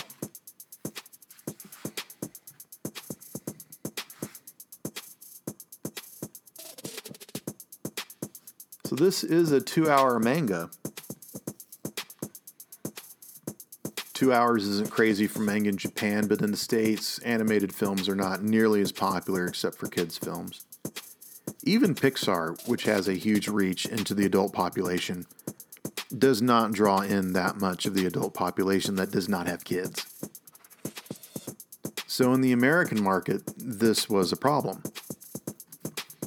And in the initial release, the title was changed from Nausicaa, the Valley of the Wind to The Warriors of the Wind. About a quarter of the film was cut. This is massive, almost 40 minutes. Some of these themes became lost, such as the ecological argument, the theme of pacifism. Despite being a warrior, Nausicaa hates war. And it's even argued today that the original voice actors in English in the 1980s didn't actually know what was going on. They weren't coached to the film. The translation was not that good because the direction wasn't that good, and the direction was more just get it done type of direction. Get it done, we're going to put it out, we're going to make money. Miyazaki knew about the cuts and the dialogue issue, but his contract with Disney prevented him from doing anything about it.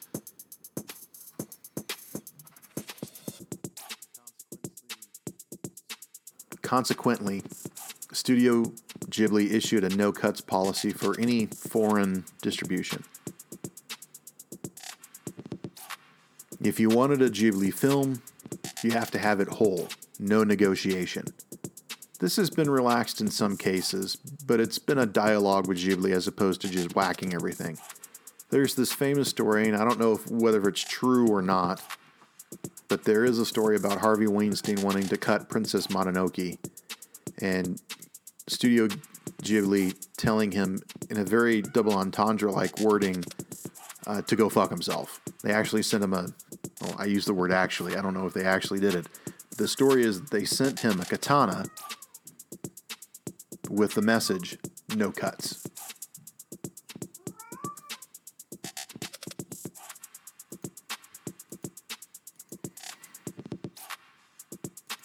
The chaos here. You can see the chaos. The stampede, the warrior, the planes, the smoke, the debris. This is an all out war. This is a war that Nausicaa has tried for her whole life to prevent, to stop. And it's cost her her life. It's cost her the lives of hundreds of innocent people. But now a lot of that's going to change. Because you're going to have what I referred to before as the resurrection. Nomu is going to resurrect Nausicaa because they don't understand in their rage what they've done, like many people do. Kurotowa waking up in the midst of the Ohmu. Yoda talking about what's going on because we're not going to understand what's going on. So Nausicaa hit theaters in the States in June 1985 at 95 minutes. Can you imagine this film at 95 minutes? Horrible. And that's the film that I fell in love with. That's the film that I saw on cable. I taped it on VHS and I watched a million times. A couple years later, they came out with another edition with the Studio Ghibli label on it called Nausicaa, the Valley of the Wind, not Warriors of the Wind. I, I taped that too, right off of HBO or maybe it was Encore. Watched that a million times. So by the time I saw Ghibli put lots of it back together and they dumped the American title, Warriors of the Wind, which is just crap because this is an anti war film. I mean, get real. It's a pacifist film, and the Americans call it Warriors of the Wind.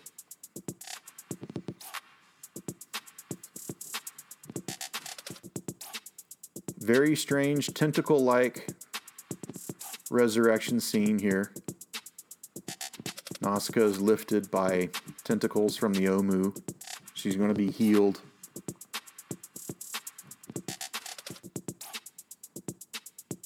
and we've discussed what the resurrection means already and where it comes from. It's a Western notion, not a Japanese notion.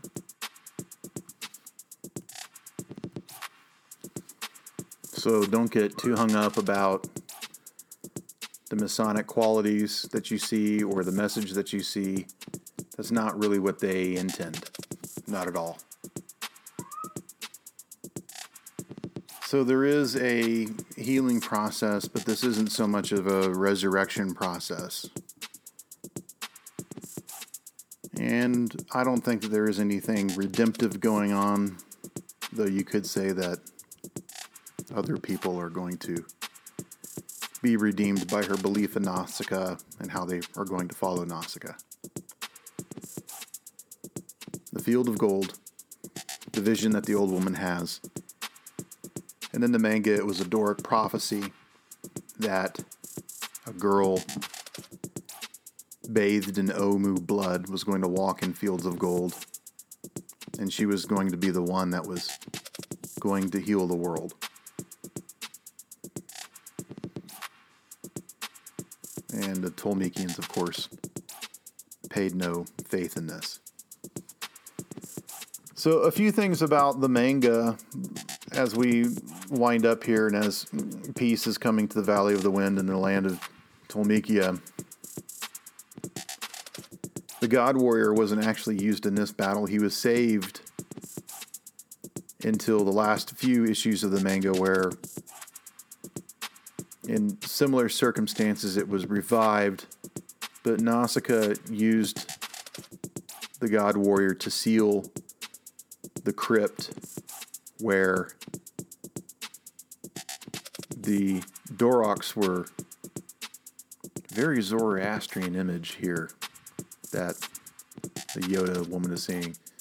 Nausicaa uses the God Warrior to seal the Dorok Temple entrance where a lot of these technologies, rejuvenating technologies and reviving technologies, resurrection technologies were being used and developed, and it was a spiritual temple. And she thought that by destroying this, it would set the people free in the sense that it was destroying the access to the technology that was being used to destroy the toxic jungle and to rule the people's lives.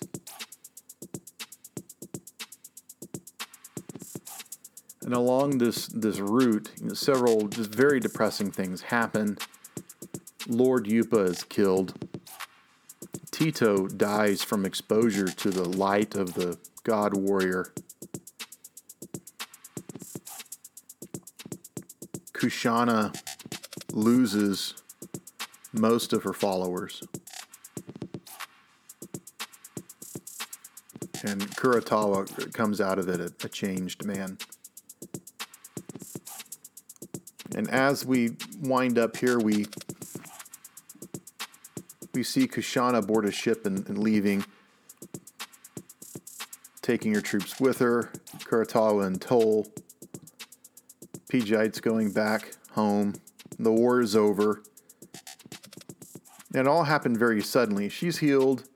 Everyone's happy to have her back, and then there's peace in the valley. It's a very quick ending. It would make more sense in the Japanese. Here's Asbel, the Pejaite, sharing technology with the the Valley of the Wind that's going to help them survive a little bit better. The Pejites are more peaceful people than the Tolmekians, but learning the flag gliders.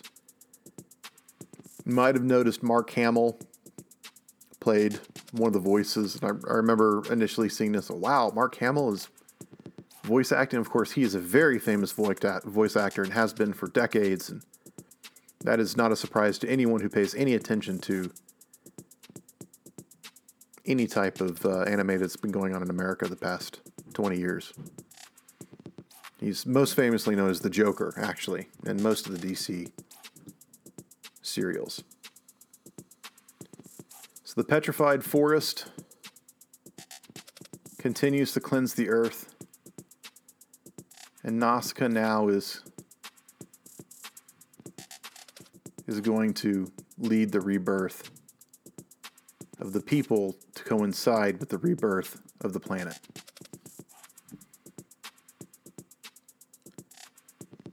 And for the first time in this podcast series, and very rarely in film, we're going to walk away feeling and on the upswing that everything's going to be okay. And we believe it because of who Nausicaa is. She's going to make it okay. She's going to make everything all right. We hope. We pray. Fervently do we pray that everything is going to wind up exactly the way the Nausicaa, the Valley of the Wind, wants it to. Not bad for an anime. Not bad for a film of any type. It's quite an astounding vision by Hayao Miyazaki. quite a, an astounding everything. And thank goodness Disney had the sense enough to throw more money into the project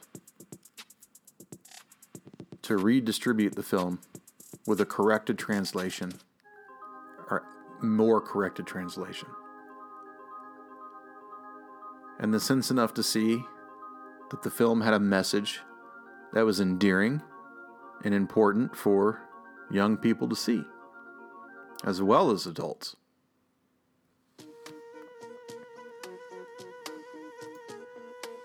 I believe in Nausicaa, the Valley of the Wind.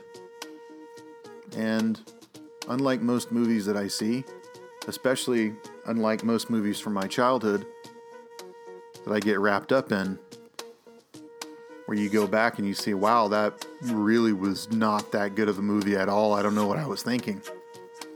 This one still holds up. This one is still good. It's getting better. And the corrections do it justice.